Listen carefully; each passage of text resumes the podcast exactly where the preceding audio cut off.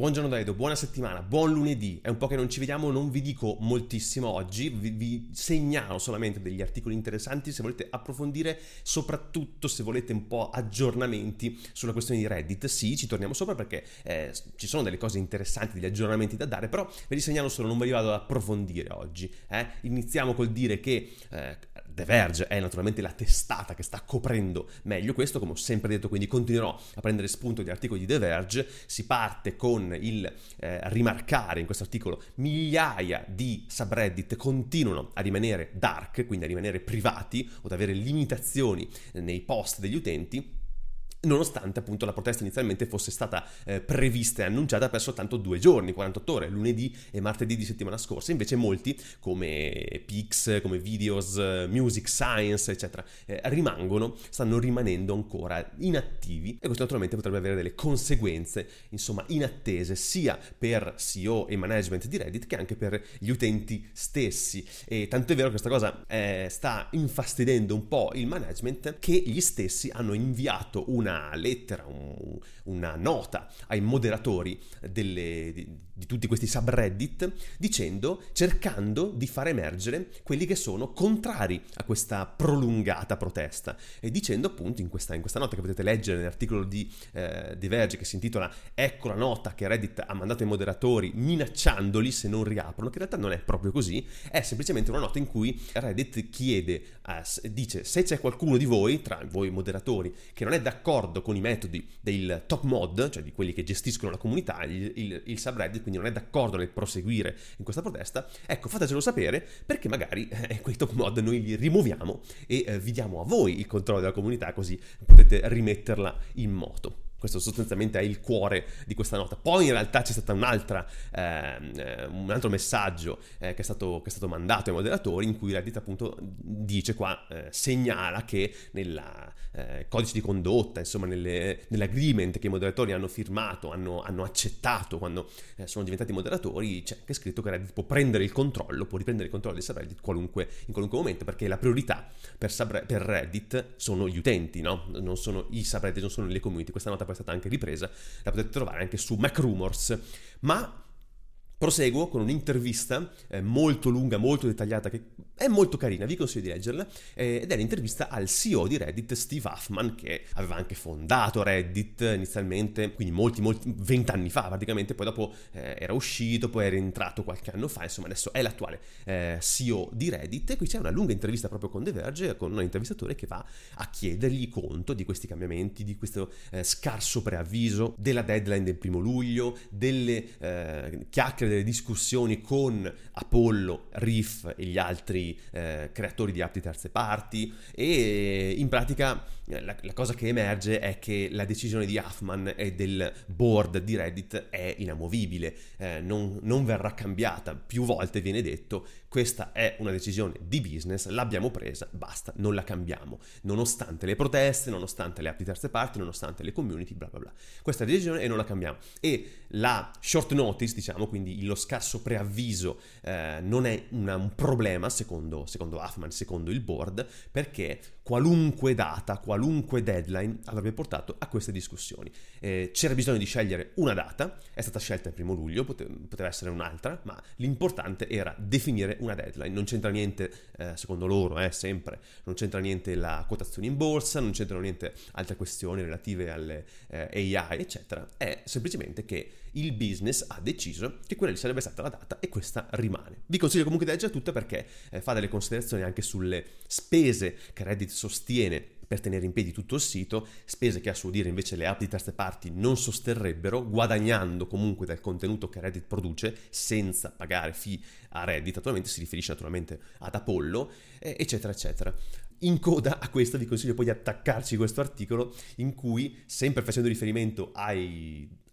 alla protesta delle community, eh, questo, questo, articolo parla delle, di tre delle più grandi Reddit community che riaprono, quindi escono dalla fase dark, ma in un modo peculiare, in un modo divertente, cioè su AirPix, AirGIFs e AirAU o AWW, non so come pronunciarlo, non, non me lo so mai posto questo problema, e comunque eh, devono essere, tutti questi post devono essere a proposito, devono contenere qualcosa su John Oliver, sul, insomma, sul comico eh, inglese John Oliver, e quindi in tutti questi subreddit troverete, se voi andate su questi subreddit, troverete eh, immagini di John Oliver o post a proposito di John Oliver, e il John Oliver, eh, tipo questo, vedete, e John Oliver stesso ha twittato, dopo aver saputo di, questo, di questa eh, divertente protesta, che stanno facendo un ottimo lavoro. Non solo ha eh, caricato, ha messo il carico, andando a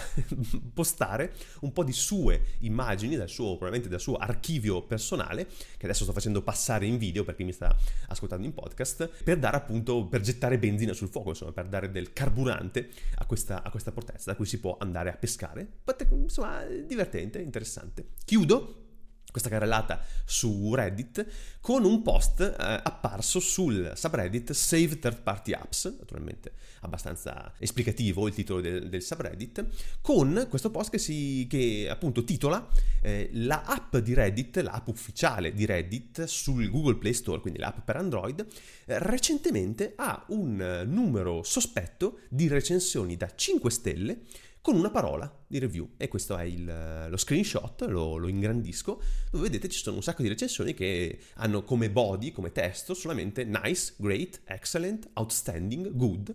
E il, il totale della recensione è 5 stelline su 5 naturalmente, quindi il massimo. E sono tutte, vedete 14 giugno, eh, 15 giugno, cioè poi insomma gli ultimi giorni.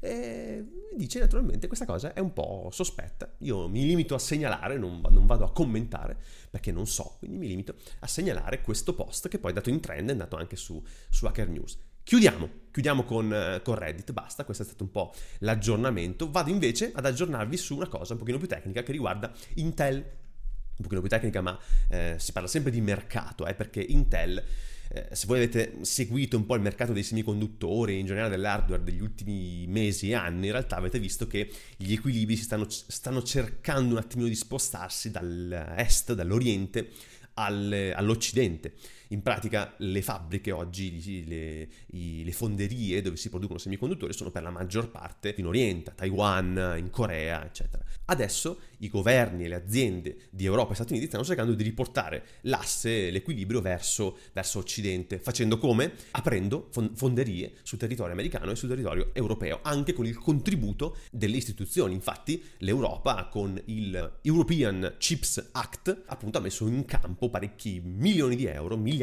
di euro anche credo, per andare a finanziare le grandi aziende, le big tech che vogliono aprire fonderie sul territorio europeo. E quindi ci sono un po' di notizie riguardo a questo che riguardano Intel. Eh, si parla quindi su The Register di Intel che eh, ha pianificato di investire 4,6 miliardi di dollari in Polonia per aprire una fonderia. E tra l'altro si fa riferimento anche al fatto che ci sono già delle trattative in corso, si cerca di fare un accordo con la Germania per costruire una fonderia, una fonderia in Germania, quindi c'è un po' un tentativo di creare una rete eh, di fonderie anche in Europa, quindi non si sa quanti dei fondi dell'European Chips Act entreranno a far parte di questi investimenti, però insomma eh, c'è un, del fermento, no? eh, si sta creando qualcosa anche a partire da questi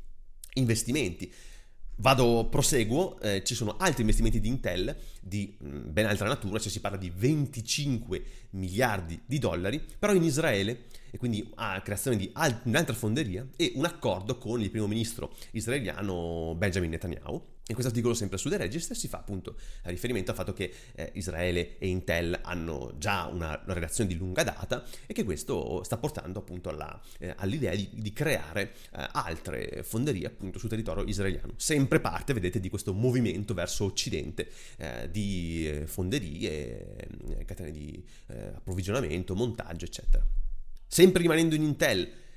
sempre rimanendo sugli investimenti ma cambiando un po' lo scope, eh, sempre su The Register è apparso questo articolo in cui si parla di come Intel stia pensando di diventare un investitore, un grosso investitore, nella IPO, quindi nella offerta pubblica, nella, nella quotazione pubblica che sta, sta, per avvenire di ARM, quindi ARM, sapete l'azienda che disegna, eh, fa il design delle architetture degli, appunto, dei processori ARM, eh, con cui Intel già collabora, ecco, e, si parla appunto di questa IPO che dovrebbe avvenire appunto nella eh, seconda metà di quest'anno, già diversi investitori naturalmente tra cui SoftBank che sarà uno dei, dei, dei più grandi, ecco si parla di come Intel potrebbe o vorrebbe insomma entrare a far parte di questo pool di investitori, quindi cacciare le monete anche in, uh, in ARM e, vediamo come andrà. Poi l'articolo va un po' a, a, parlare nello specifico di che cos'è ARM, di che cos'è, quali sono già i, i, rapporti che hanno con Intel e qualche bega legale che sta avendo con Qualcomm, perché sapete che ARM eh, possiede eh, insomma i, i, brevetti, vende in licenza